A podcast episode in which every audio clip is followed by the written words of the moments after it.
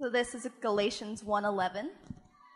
Dear brothers and sisters, I want you to understand that the gospel message I preach is not based on mere human reasoning. I received my message from no human source, and no one taught me. Instead, I received it by direct revelation from Jesus Christ. You know what I was like when I was followed when I followed the Jewish religion, how I violently persecuted God's church. I did my best to destroy it. I was far ahead of my fellow Jews in my zeal for the traditions of my ancestors. But even before I was born, God chose me and called me by his marvelous grace. Then it pleased him to reveal his son to me so that I would proclaim the good news about Jesus to the Gentiles. When this happened, I did not rush out to consult with any human being, nor did I go up to Jerusalem to consult with those who were apostles before I was. Instead, I went away into Arabia, and later I returned to the city of Damascus. Then three years later, I went to Jerusalem to get to know Peter, and I stayed with him for 15 days. The only other apostle I met at that time was James, the Lord's brother. I declare before God that what I am writing to you is not a lie. After that visit, I went north into the provinces of Syria and Cilicia, and still the churches in Christ that are in Judea didn't know me personally. All they knew was that people were saying, The one who used to persecute us is now preaching the very faith he tried to destroy and they praise God because of me. Thank you, Joseph, for uh, reading that. And um, she was reading out of a notebook rather than the Bible. That's because in October or November, uh, among the students here at Highland, at Fight Club, we challenged the students to hand copy the book of Galatians. And it was from that challenge of hand copying the book of Galatians, like literally looking at their Bible and taking a notebook and just reading it and writing it and reading it and writing it and then reading it to make sure what you wrote makes sense. And then it's just another way to, to get and hide the Word of God in our hearts. And so, um, you know, I, I, I guess I would challenge you in the next eight weeks to keep with it. Read the book of Galatians over and over and over. Grab commentaries, listen to sermons somebody else smarter and wiser than me is talking about and, and, and chew it up and, and, and figure out does is the good news really that good? Is the gospel that Paul proclaimed that good? Or am I making it up?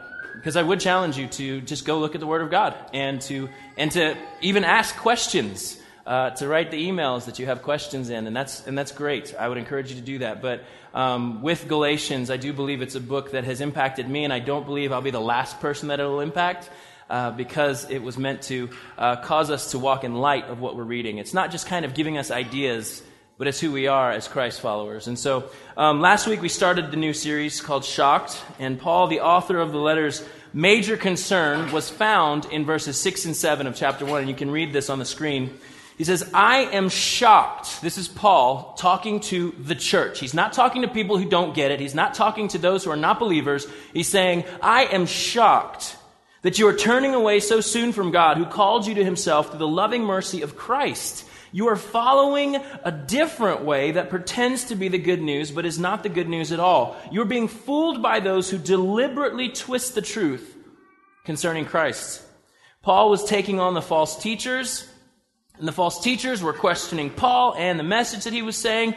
And, and the, the, false teachers were saying that it's not just Christ that saves. You need to obey all the works of the law too. You need to be following the customs, the traditions of the Jewish people as well. So you need to be, as a Gentile, you need to convert to Judaism and you need to follow these rules and be circumcised and all this stuff. And we'll talk about that later. I know it's a strange word. And why would we talk about that in church? Because I'm in the wrong church if we're talking about that. So um, the idea is that the Judaizers were explaining to the church at Galatia that Jesus is not enough. And Paul was saying they are wrong, and I'm furious at them for saying that, and I'm shocked at you for believing them. Uh, and so he continues in this in the first ten, 10 verses of Galatians that um, there's only one gospel. There are not more than one. There are not multiple good news. There's only one good news.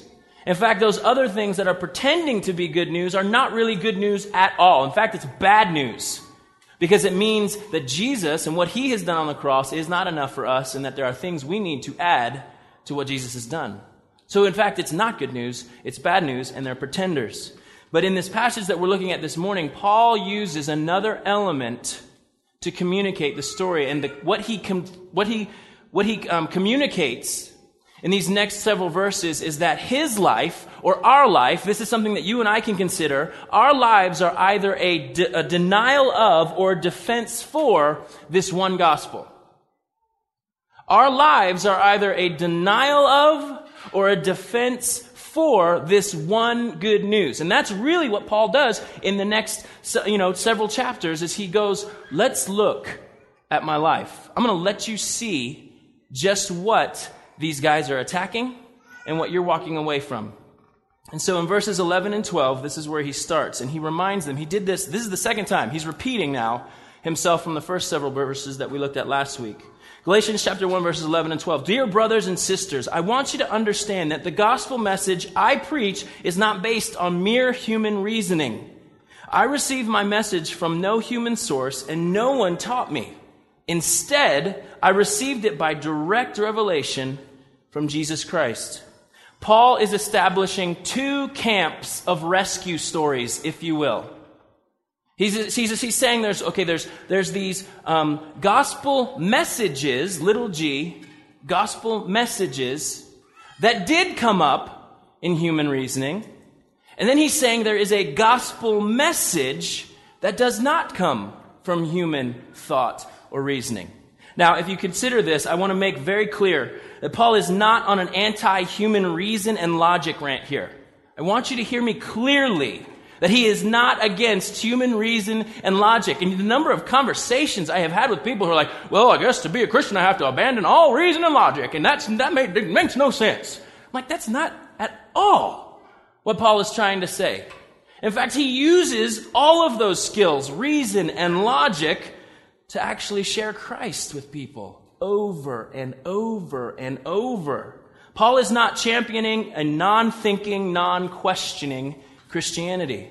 But what he is doing is setting God's rescue plan of salvation outside of any plan that man might be able to come up with on his own.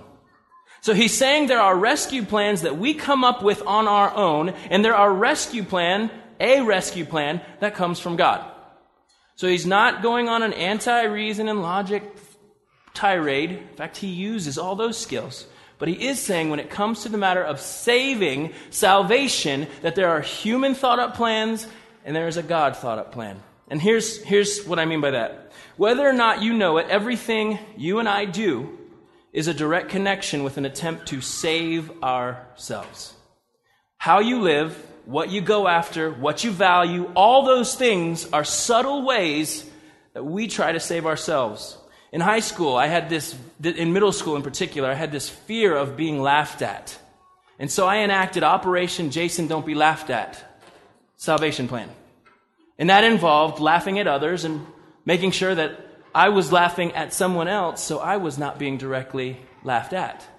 You see what I mean? I mean, we go into these protection modes of how do I save myself? Now, there is the plan, the I don't want to be alone salvation plan. And sometimes when you're in that salvation plan, you get desperate and you do something like this.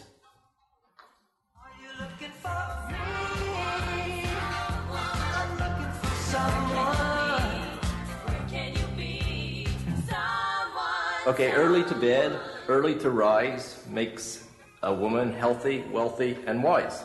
That's why you're wiser than me. It's Stephen. Hi, my name's Monroe. Uh, you've probably already noticed that I have incredibly blue eyes. Okay. Um, I like to talk to people uh, deep into the night. I play guitar. I'm Aton. Hi, I'm Fred. Hi, my name's Mike, and if you're sitting there watching this tape smoking your cigarette, well, hit the fast forward button because I don't smoke and I don't like people who do smoke. Hi, Mom. Um, I do fashion photography, and I do consider myself a refined valley dude. Whoso binds to himself a joy doth its winged life destroy. At night, I operate a damsel in distress hotline. I guess you'd call me a knight. All right, so it goes on. It's a lot longer than that. Um, but the thing about this is when you get into that I don't want to be alone phase, you get desperate and you'll go on a video dating service and you'll create this profile of yourself and you'll do things that are going to live on YouTube forever. but I mean, seriously though, when we want to enact, enact, do not be alone salvation plan, you do all these things to make sure you don't end up alone. I don't want to be broke. So execute save self from being broke salvation plan. Education, job, corporate ladder climbed. I don't want to be undervalued. Execute finds value salvation plan. Plug into anything and everything that might cause someone to look at me and say, you are valuable. Parents, hard work. I mean, all of these different roles that we can take on to find value in. It's because we don't want to be undervalued or we don't want to be seen as having no value. And so we attempt to save ourselves in this way. I don't want to be a bad person. So execute a real good person salvation plan, humanitarian aid, volunteer, do, do, do, do. All of these are subtle attempts at us trying to save ourselves from something that we don't want. It's the I do, therefore I get. It's the world's mentality of you make your bed and you lie in it. So obviously, you know, if you're broke, you didn't work as hard as somebody who does have money, when in fact that may not be the case at all. You just may not have had the same break that that person got. So you see, these plans of self salvation are flawed to begin with. And they'll cause us to do some pretty desperate things. See, these things are not necessarily bad. Desiring not to be alone, not a bad thing. Wanting to have income, not a bad thing. Wanting to be seen as valuable. They're noble things, good things. But when we are looking to be saved or finding our identity in these things, we're operating in what Paul would consider a plan that came up in man's brain because it makes sense to us to do these things. Now, he also addresses a gospel message not based on human reasoning. Paul often reminds both Jews and Gentiles that the way God has chosen to save is different than anything else the world has ever seen. Even this concept has come under attack recently. I mean, there's websites and people popping up all over the place saying, oh, the story of Jesus is just a copycat salvation story from this other story of these mythical and legendary people. Now, here's the thing. If you go to the internet as your source of information, you may be headed in the wrong place. Because I know some of you are in here going, you know what? They wouldn't put it on the internet if it wasn't true. I mean, I'm sure there's somebody who sits in an internet office of truthiness and says, well, so and so's putting up their blog and it's got to be true if it's on the internet. So I better, but Martha, I found it on the internet. Apparently, this story about Jesus is a copycat salvation story from some other person centuries before. We've been duped. It's on the internet. Guys, you have to dig. And I'm going to let you do the digging, but we do know A, that these copycat salvation stories came after Jesus walked the planet. And B, these, this salvation story involves people who really existed and places that really existed. So the thing is, Paul continues to let us know in Acts 17, you can read it. Acts 17, we'll read it right here. If anybody was going to have heard of something as shocking as God Himself rescuing sinful people, these people would know. Acts 17, Paul goes to Mars Hill. And while Paul was waiting for them in Athens, he was deeply troubled by all the idols he saw everywhere in the city. He went to the synagogue to reason, there it is, he's doing it, okay? So please don't tell me that he hated reason, with the Jews and the God fearing Gentiles. And he spoke daily in the public square to all who happened to be there. He also had a debate with some of the Epicurean and Stoic philosophers. When he told them about Jesus and his resurrection, they said, What's this babbler trying to say with these strange ideas he's picked up? Others said, He seems to be preaching about some foreign gods. Then they took him to the high council of the city. Come and tell us about this new teaching. You're saying some rather strange things, and we want to know what it's all about. It should be explained that all the Athenians, as well as the foreigners in Athens, seem to spend all their time discussing the latest ideas. So if anybody was going to go up, copycat, heard that one before, Paul, these guys would have said it. But because this was such a strange concept, look at the result in Acts 17 at the very end, 32 and 34. When they heard Paul speak about the resurrection of the dead, some laughed in contempt, but others said, We want to hear more about this later. That ended Paul's discussion with them, but some joined him and became believers. This rescue that God is offering people who have run from Him, who have chosen other ways than Him, is so unlike anything the world has ever seen. And Paul is saying no human brain could come up with it. And it wasn't just in Jesus that this type of rescue was so, so strange. In Isaiah 55, God unpacks his rescue plan. In Isaiah 55, verses 1 and 2, listen to God's invitation to, to his people. Is anyone thirsty? Come and drink. Even if you have no money. It does not make sense in the way we think. Come, take your choice of wine or milk. It's all free. Why spend your money on food that does not give you strength? Why pay for food that does you no good? Listen to me and you will eat what is good. You will enjoy the finest foods. Now, in the verses that follow this, um, God is actually speaking to these people who are running from Him. He say, "You will find life if you turn to me." That He's talking about more of His promises. He's saying that the wicked can turn, run to Him, find mercy. He's generous to forgive. And then we get to these very popular verses, verses eight and nine. God says it: "My thoughts are nothing like your thoughts." Says the Lord. And my ways are far beyond anything you could imagine. For just as the heavens are higher than the earth, so my ways are higher than your ways, and my thoughts higher than your thoughts. I know we use this verse to try and understand circumstances that we don't get. I, I get it. I get people use these verses to say, well, I don't understand the circumstance I'm going through, but God's ways are higher than mine. We're missing the point in that God's rescue plan doesn't work anything like the way we think it should. And it's not just with Jesus. Even in the Old Testament, as he's rescuing people, it just don't make sense. C.S. Lewis said it this way Christianity must be from God, for who else could have thought it up? Like, think about it. What human being can come up with a message of, you know what? We're gross. We're gross. and there ain't an amount of work that we can do that can make us good enough to connect with, oh, let's say, mm, God. No human brain comes up with a plan like this. God Himself chooses to reveal Himself first. And in Him revealing who He is, we get a picture of who we are, and we're like, whoa, this is not gonna, this is not gonna happen. But then God says, I will take care of what needs to happen for this to happen.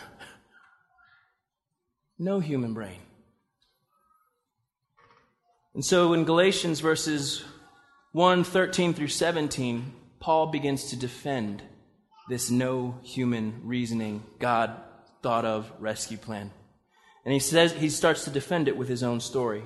You know what I was like when I followed the Jewish religion, how I violently persecuted God's church. I did my best to destroy it. I was far ahead of my fellow Jews in my zeal for the traditions of my ancestors. But even before I was born, God chose me and called me by his marvelous grace. Then it pleased him to reveal his son to me so that I would proclaim the good news about Jesus to the Gentiles. You see, Paul's name was being attacked by these Judaizers, these people who were coming and telling the Galatian church that they didn't have it all. They needed to add some things to this Jesus. And the way they were doing it was they were saying, Remember, Paul? Dude's a bad guy. Why would you listen to a bad guy tell you something? You need to remember that Paul was a jerk. You need to remember that he was not very nice and he was this and he was all these things. And, and Paul begins to, to go into his own story, not to defend himself, but to prove God's grace is real. See, that's what's amazing to me about the way Paul decided to reason with the people. It wasn't like he was going, whoa, whoa, whoa, whoa, no, no, no, no, no, no, no. I'm really a good dude. He's like, no, no, no, no, no, no. They're right. You remember, I told you how badly I persecuted the church. I told you how messed up I was and how I wanted to see Christians squashed. I wanted to see all of this stuff destroyed, but yet something happened.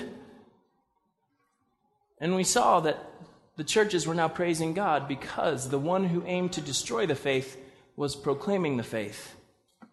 You know, Paul was somebody who was stubborn. He was locked on what it takes to what he thought worship God. He was zealous for the law. He learned it inside and out. He defended it. He saw Christians as a threat, and it made his blood boil. And he leads with this, saying, Look, these guys who are telling you that I'm, I'm, not, I'm not that good of a dude, they're correct. I'm not. And we see the, the dramatic change that so much that his desire changes from arresting Christians to proclaiming the message that these Christians were called to live out. And in verses 1 and 23, you see this. All they knew was that people were saying, the one who used to persecute us is now preaching the very faith he tried to destroy. And they praised God because of me. Paul, at through this encounter with Christ on the road to actually arrest Christians, Christ encounters him. He's knocked off his horse, literally. And the idea of Christ coming to rescue Paul is shocking to the church. Listen to Acts chapter 9. When, when Saul arrived in Jerusalem, this is after, you know, this encounter with Christ. He tried to meet with the believers, but they were all afraid of him. They did not believe he had truly become a believer. I mean, I think we would do the same thing. Like for me, I'm a, I'm a Ricky Gervais fan, and I know for some of you, you like, oh, I can't believe that, Jason. He's so anti-God. Yeah, yeah, he is. I don't agree with him on most everything he says out of his mouth, but I love his comedy. Like, if you like The Office, you like Ricky Gervais, whether or not you know it. But his, he's, he's super, uh, super vocal about his atheistic desires to see humanity walk in reason and logic and, and forget about faith in God and all this different stuff. And it would be the same thing as me hearing rumors on the internet of Ricky Gervais coming to Christ and then him saying, I'd like to come to Asheville and I'd like to come and sit at Highland Christian Church and I'd like to hang out with them. I would be like, so, uh, Ricky, Remember how you used to like make fun of people who believed in God? You still you're gonna do that? Are you gonna do that right now? Is that what's gonna happen? That's the way the church was like. Wait a minute, and, and see, Ricky's just using his words. Paul actually had people put in chains, so uh, it's a, it's a, it's a weak comparison, but in my mind it works. So just track with me for a little bit. But the idea is that the church was going, this is so strange that we're not even sure we want Paul coming. Because this changes too much. This is such a dramatic shift in who he was to who he is now. I don't know if we can get with this. And so Paul uses his life, and ultimately, I believe that Paul was saying, Google me. I've actually met people who say, Hey, Google me. Not exactly sure why you'd want me to do that. but I mean, there's all these Facebook games, Google your own name, see what comes up, and all that stuff, and you're like, oh, don't, don't Google me. But Paul was saying, Look, I did this journey. I went to, to, these places. I talked to these people. You can actually go to these places that I went to. You can talk to these people that I talked to. You can go for yourself and see that what they're saying is true. He was saying, Look at my life. Look at my life. It is a defense for the grace of God. Paul goes from church persecutor to church planter, from destroyer of the faith to the loudest declarer of the faith. Paul goes from wanting to kill Christians to being willing to lay down his own life so that someone might experience Christ's rescue. Paul's story is a defense for the gospel that he preached. See, moral and religious performance does not exempt you from a need for rescue, just as deep, dark sin does not exempt you from the opportunity to be rescued. Tim Keller said it this way The gospel calls us out of religion as much as it calls us out of irreligion. This message of by God's grace through faith apart from works is shocking. Now, um, C.S. Lewis, whom I've already quoted today, you know, Paul mentions the whole thing before I was born. God set me apart. It does not mean he was a Christian when he was born. But it, what it means is that God does not waste anything that goes on in our lives. C.S. Lewis was trained by a very strong uh, atheist in the, the, ideas of logic and debate and rhetoric and, um, and trying to convince someone of something. And this man saw this skill in C.S. Lewis and began to invest in him and trained him in all of these ways and in hopes that C.S. Lewis would go on to continue to defend this idea of you don't need God, but we have reason and logic and we can understand things with our brains. But in fact, the very tools that this man gave C.S. Lewis became the very tools that C.S. Lewis used to find Christ and in the, in the same process, uh, introduce a whole bunch of other people to him as well. This is what it means that God set him apart from the very beginning. That he used these things. He didn't destroy these things and go, now you can't use your brain because you're a Christian. Sorry, you're a Christian now. Throw your brain out the door. Can't think. Can't use any of these skills that you've been given when in fact God shaped him for those moments to be used in a way that only Paul could be used to bring that, the gospel to the Christians. God is no waster of intellect. God will form brilliant minds that will speak brilliantly about the gospel. Paul is stubborn. Paul is zealous. When he's locked in on an idea, it's God. And Paul was intelligent. He loved learning. He loved arguing a defense for his case. He loved to reason with people about the law. And in the midst of all this, God didn't take any of these characteristics away from Paul. He revealed Christ to Paul. That's the amazing part of the story that God said, Yeah, Paul, you got your skills, but now I'm going to reveal Christ. Game changer. Everything that he formed in Paul now had a new focus for the gospel. And that gospel message being defended, and he would give his life for it. See, my children are carbon copies of my wife. They're beautiful and stubborn.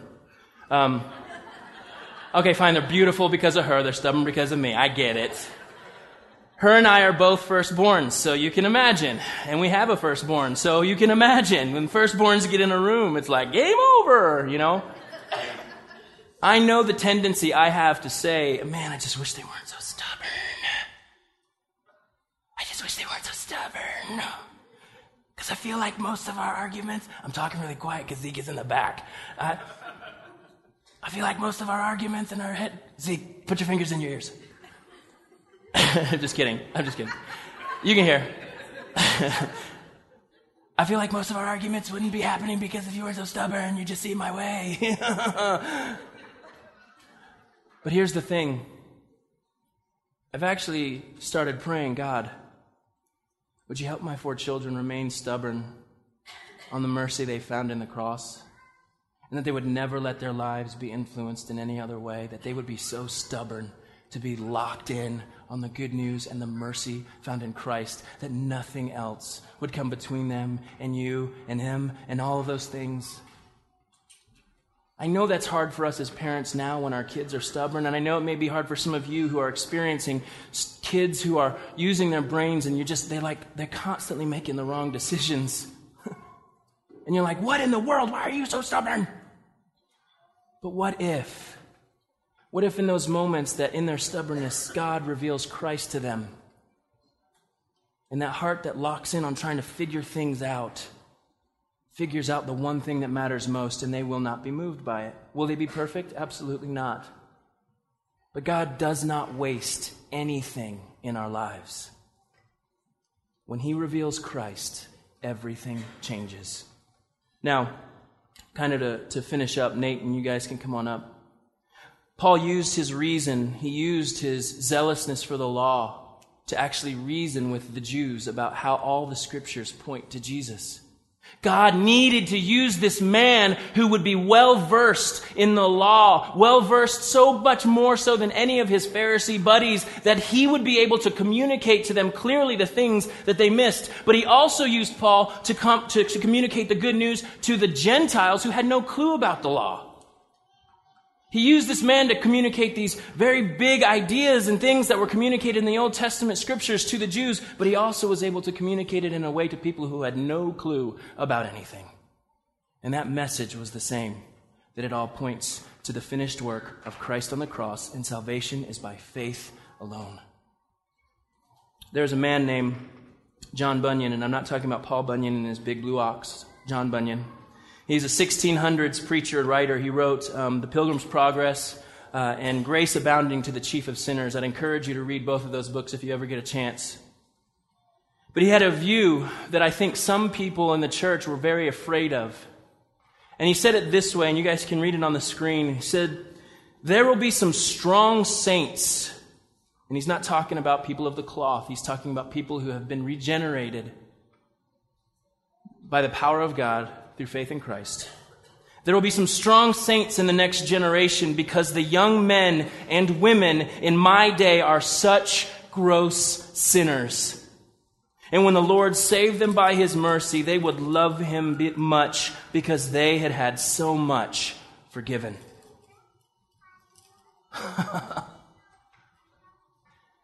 See, this, this is hard to talk about. Because this is being willing to admit that God is at work even when we can't see it. Did you know that God is at work not just when we go somewhere? It's not that I go somewhere and I bring God with me to these people who don't know Him. God is constantly working. And as Christ followers, we get to look and go, wow, God, I cannot believe you've been forming that person for that moment for you to reveal Christ to them. That's crazy. This is what he's talking about. So when we look in the culture, are we going, ah, oh, hell in a handbasket? Or are we saying, man, if God would just reveal Christ to them, they would be the people that he's going to use as examples of grace so that the nations will know that Christ is who he says he is. That's what we're locking on to as Christ followers, and that's what we're walking in. And so this morning, we're going to conclude this first chapter of Galatians. We're beginning to see how Paul establishes the way the Christian life comes together, built on the good news and the good news all throughout. In 1 Corinthians, verse 15, Paul often would remind us of what was most important to him. And he said this I passed on to you what was most important and what had also been passed on to me. Christ died for our sins, just as the scripture said. And in Romans chapter 1, very similar, he says, For I am not ashamed of the good news about Christ. It is the power of God at work, saving everyone who believes, the Jew first and also the Gentile. This good news tells us how God makes us right in his sight. This is accomplished from start to finish by faith. As the scriptures say, it is through faith that a righteous person has life. Has Christ been revealed to you? Don't walk away. Child, teenager, adult, at Christ's being revealed, believe that He is the rescuer. Put down your self salvation plans and trust the plan of God for your rescue. Christ. We're going to close this morning, and um, I'm going to ask some of our elders or our jail leaders, um, if you guys would just pay attention, that there would be a place for you guys to be prayed for. And I don't know where your journey is at, and I don't know how comfortable you are with moving out of your chair, but it's something we do as Christ followers is we just pray for each other. And sometimes it's, it, you're like, ah, that's weird. I don't know about that. I don't want to move to anything. But if, if, if that would be you and you're, you're, you're at this place where I just need someone to pray for me, I don't know what to say or do, I would just love somebody to pray for me. We want to make that available to you over here. And I'm going to be standing over here and uh, just unapologetically, if Christ has been revealed to you and you're like, I don't know what to do now, I'd love to talk to you and pray with you. Because it's not just at the revelation of Christ it says that by faith. So we're putting our trust in God's rescue plan, not in our own. And so if that's you this morning, I'd love to pray with you, talk with you, whatever. If the journey needs to continue and coffee or, or something like that during the week, but yes. But I want you to know that at Highland, our, our desire is to build our lives upon the good news, and it's not just the front door, but it's the whole story. And so why don't you guys stand with me and we'll pray. Father, you are the one who works times and places and appointments out so that we might call out to you. And I ask that in this time that we would cry out to you. We're invited to. You, you, you invited us to. And so I pray that as your people, we would respond to that invitation. And we just cry out to you. It's in your name we pray.